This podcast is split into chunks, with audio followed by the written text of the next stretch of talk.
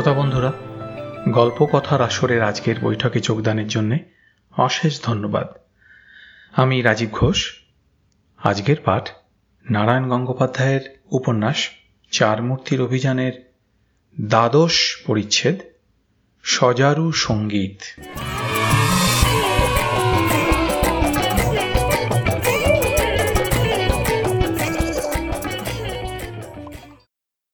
গর্তে পড়ে মনে হয়েছিল পটলডাঙ্গার প্যালারাম এবার একদম ফিনিশ হাড়গোড় কিছু বুঝি আর রইল না। মরে গেছি মরে গেছি। ভাবতে ভাবতে দেখি আমি মোটেই মারা যাইনি। দিব্যি বহাল তবিয়াতে একরাশ নরম কাদার ওপর পা ছড়িয়ে বসে আছি। পিঠটা ঠেস দেওয়া রয়েছে মাটির দেওয়ালে। কোমরটা কেবল একটু ঝনঝন করছে, মাথাতেও একটু ঝাঁকুনি লেগেছে। তা সেটুকু সামনে নিয়ে চোখ মেলে তাকালুম। মাথার হাত দশেক উপরে একটা গোল আকাশ। আরও ওপরে একা গাছের ডাল দুলছে। আশেপাশে চেয়ে দেখলুম অন্ধকার। গর্তটা কত বড়, কিংবা আমি ছাড়া এর ভেতরে আর কি আছে, কিচ্ছু বুঝতে পারলুম না। এমন সময় খুব কাছেই যেন একটা ঝমঝম করে শব্দ শুনতে পেলুম। ঠিক মনে হলো কেউ যেন হাতে করে টাকার তোড়া বাজাচ্ছে। আমার খাড়া খাড়া কান দুটো আরও খাড়া হয়ে উঠল। ব্যাপার ব্যাপারটা নাকি? গর্তে যখন পড়েছি তখন তো মারাই গেছি।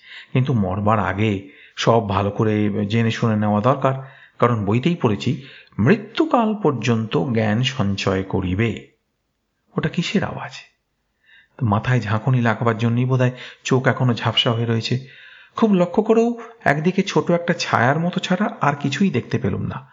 কিন্তু আবার শুনলুম, কে যেন ফোঁস ফোঁস করে নিঃশ্বাস ফেলছে আর শব্দ উঠছে, ঝম ঝম ঝম। হ্যাঁ জখের গর্ত নাকি? ভাবতেই আমার কানের ভেতরে গোবরে পোকারা কুরকুর করতে লাগল, নাকের ওপর যেন চিংড়ে লাফাতে লাগল, পেটের মধ্যে ছোট হয়ে যাওয়া সেই পালা জ্বরের পিলেটা কচ্ছপের মতন সুর বের করতে লাগল শেষকালে কি পাতালে জখের রাজ্যে এসে পৌঁছে গেলুম? সেই কি অমন করে মোহরের থলি বাজিয়ে আওয়াজ করছে? একটু পরেই থলিটা আমার হাতে গুঁজে দিয়ে বলবে, বৎস প্যালারাম অনেক কষ্ট করে তুমি এখানে এসে পৌঁছেছ দেখে ভারী খুশি হয়েছি। এবার এই মোহর নিয়ে তুমি দেশে চলে যাও। বিরাট অট্টালিকা বানাও, ঘোড়া সালে ঘোড়া, হাতি সালে হাতি। হাতির কথা ভাবতেই মনে হলো, আমাদের লিডার টেনিদা কোনো হাতির পিঠে চড়ে কোথাও যেন উধাও হয়ে গেছে। আমরা তাকে খুঁজতে বেরিয়েছিলাম, কিন্তু কোথায় টেনিদা? আমিই বা কোথায়? এই বিচ্ছে কি আফ্রিকার জঙ্গলে? না না না না ম্যারাগাস্কারের অরণ্যে। তোর ডুয়ার্সেরই যাচ্ছে তাই বনের ভেতর। আমাদের চার মূর্তির বারোটা বেজে গেল। সব ভুলে গিয়ে আমার এখন একটু একটু করে কান্না পেতে লাগল। মাকে মনে পড়ছে। বাবা, ছর্দি, বর্দি, বর্দা, ছোট বন্ধুটাকে মনে পড়ছে।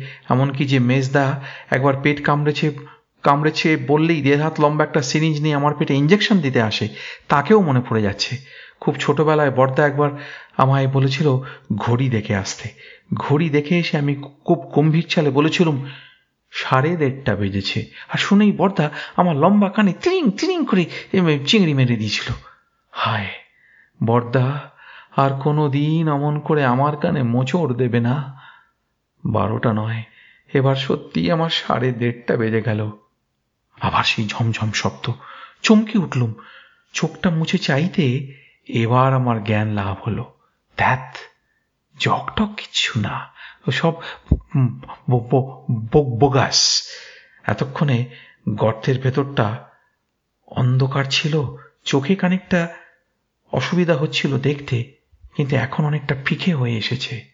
দেখলুম, বেড়ালের চাইতে একটু বড় কি একটা জন্তু হাত চারেক দূরে দাঁড়িয়ে সমানে ফোঁস ফোঁস করে আওয়াজ করছে।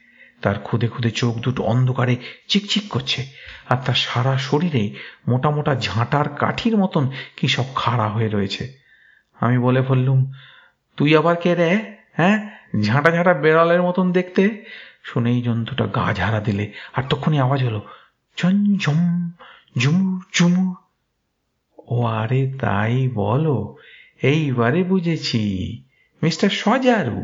ছেলেবেলায় ওই মল্লিকা মাসিমার বাড়িতে বেড়াতে গিয়েছিলাম শক্তিগড়ে। ওদের বাড়ির পাশে আমবাগানে রাত্রিবেলা সজারু ঘুরে বেড়াতো আর ভয় পেলেই এরম কাঁটা বাজিয়ে আওয়াজ করতো, ঝুম ঝুম। মল্লিকা মাসিমা বলতেন, সজারুর মাংস খেতে খুব ভালো। যখন কাঁটা উঁচিয়ে দাঁড়ায়, তখন দুম করে ওর পিঠে ওপর একটা কলা গাছ ফেলে দিতে হয়। ব্যাস, চপ তো। কাঁটা কলা গাছে আটকে যায়, আর পালাতে পারে না। বুঝতে পারলুম, আমি পড়বার আগেই সজারু মশাইও কি করে যেন গর্তে পড়েছেন? তাই আমি আশাতে খুব রাগ হয়েছে। ভাবছেন, আমি বুঝি প্যাঁচ কষি ওকে ফেলে দিয়েছি। তাই খুব কাঁটা ফুলিয়ে আমাকে ভয় দেখানো হচ্ছে। আমার খুব মজা লাগল। থাকতো কলা গাছ লম্ফঝম্প তোমার বেরিয়ে যেত। এখন দাবা দাবি করো, যত ইচ্ছে। আরে মারা যখন গেছি, তখন আর ভাবনাটা কি হ্যাঁ? সজারুর ফোঁসফোঁসানি দেখে আমার দস্তুর মতন গান পেয়ে গেল। তোমরা তো জানোই, দেখতে আমি রোগা পটকা হলে কি হয়? গান ধরলে আমার গলা থেকে এমনি হালুম্ব রাগিনী বেরোতে থাকে এই যে ক্যাবলাদের রাম ছাগলটা পর্যন্ত দারুণ ঘাবড়ে গিয়ে ম্যা বলে চিৎকার ছাড়ে। সজারুটা যাতে তেরে এসে আমাকে কয়েকটা খোঁচা টোচা না লাগিয়ে দেয় সেই জন্য ওকে ভেবড়ে দেওয়ার জন্যে আমি হাউ মাউ করে হজ বড়লতাকে গাইতে শুরু করলুম। বাদুর বলে ওরে ও ভাই সজারু, আজকে রাতে হবে একটা মজারু। সেই বন্ধ গর্তের ভেতর আমার বেয়ারা গলার মাছ খাই গান যে কেমন খোলতাই হলো সে বোধহয় না বললেও চলে। এমন পিলে কাঁপানো আওয়াজ বেরোলো যে শুনে আমি নিজেই চমকে গেলুম। সজারুটা তিরিক করে একটা লাফ মারলে। এই রে, তেরে আসে নাকি আমার দিকে? ওর গোটা কয়েক কাঁটা গায়ে ফুটিয়ে দিলেই তো গেছি, একবারে বিশ্বের সরসজ্জা প্রাণের দায়ে জোর গলা খাঁকাটি দিয়ে আবার আরম্ভ করলুম। আসবে সে থায় প্যাঁচা এবং প্যাঁচানি। সজারুটা এবার কেমন একটা আওয়াজ করলে। তারপর আমার দিকে আর না এগিয়ে সুরসুরিয়ে আরও পেছনে সরে গেল, কাঁটা ফুলিয়ে কোণে গোল হয়ে বসে রইল। আমার গানের গুঁতোয় আপাতত বিপর্যস্ত হয়ে গেছে মনে হলো। সহজে যে আর আক্রমণ করবে এমন বোধ হচ্ছে না। ও থাক বসে, আমিও বসি। কিন্তু আমিও বসবো? বসে থেকে আমার কি লাভ? আমি তো এখন মরিনি। ওপর থেকে হাত দশেক নিচে একটা গর্তের মধ্যে পড়েছি বটে। তাই বলে এখনও তো আমার পঞ্চত্ব পাওয়ার মতন কিছু ঘটেনি। একটু চেষ্টা চেষ্টা করলে হয়তো আরও কিছুদিন শিয়ালদা বাজারের ওই শিঙি মাছ আর কচি পটল সাবার করবার জন্য আমি বেঁচেও থাকতে পারি। আর শুধু নিজের বাঁচাটাই কি বড় কথা? আমাদের বাংলার প্রফেসর একদিন পড়াতে পড়াতে বলেছিলেন, নিজের জন্য বাঁচে জানোয়ারেরা, সকলের জন্য বাঁচে মানুষ। আমি পটলডাঙ্গার প্যালারাম। রোগা পটকা হতে পারি, ভীতু হতে পারি, কিন্তু আমি মানুষ।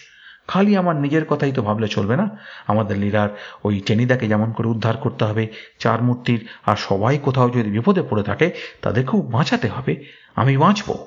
আমি সকলের জন্য বাঁচব। তো গর্তের কোনায় গোল হয়ে বসে থাকা সজারুটা কেমন ফ্যাঁচ ফ্যাঁচ করে উঠল। আমার মনে হলো রাষ্ট্রভাষায় যেন বললে খেয়াবাত খেয়াবাত অর্থাৎ কিনা, সাবাস সাবাস।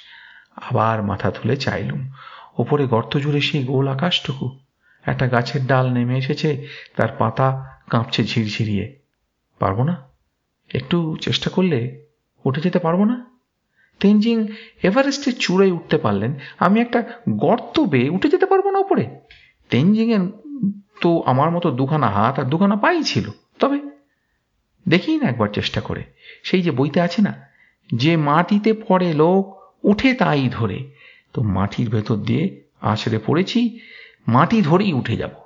যা থাকে কপালে বলে উঠতে যাচ্ছি, আর ঠিক তখন হঠাৎ কানে এলো বন বাদার ভেঙে কে যেন দুর্দার করে ছুটে আসছে। তারপরে হুড়মুড় সস্বর সস্বর ঝরঝর করে আওয়াজ। ঠিক মনে হলো গোল আকাশটা তালগোচ তালগোল পাখি নিচে আছড়ে পড়ল। আমার মুখ, চোখ, ধুলো, মাটি আর গাছের পাতায় পুষ্প বৃষ্টি হলো। আর কি এক পেল্লাই জিনিস ধপ ধপ ধপাস করে নেমে এলো গর্তে। প্রায় আমার গা ঘেঁষে। তার প্রকাণ্ড ল্যাচটা চাবুকের মতন আমার গায়ে ঘা মারল। আর সেই বিরাট জন্তুটা হুম। বলে কান ফাটানো চিৎকার ছাড়ল। সে চিৎকারে আমার মাথা ঘুরে গেল। চোখের সামনে দেখলুম সারি সারি সর্ষে ফুলের শোভা, উৎকট দুর্গন্ধে যেন দম আটকে আসতে চাইল। গর্তে যে পড়েছি আর গর্তে যে পড়েছে, তাকে আমি দেখেছি। সে বাঘ। বাঘ ছাড়া আর কেউ নয়। আমার তাহলে বারোটা নয়। সাড়ে দেড়টাও নয়, একেবারে পুরো সাড়ে আড়াইটে বেজে গেল। এবার আমি হাঁ করলুম। খুব সম্ভব গা গা করে খানিক আওয়াজ বেরোলো। তারপর তারপর থরথর করে কাঁপতে কাঁপতে গর্তের মাটিতে একেবারে পপাত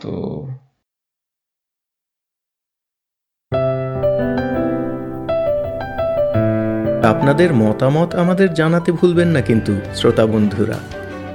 আমাদের ওয়েবসাইট গল্প কথার আসর dot org G O L P O K O T H A R A S O R dot O R G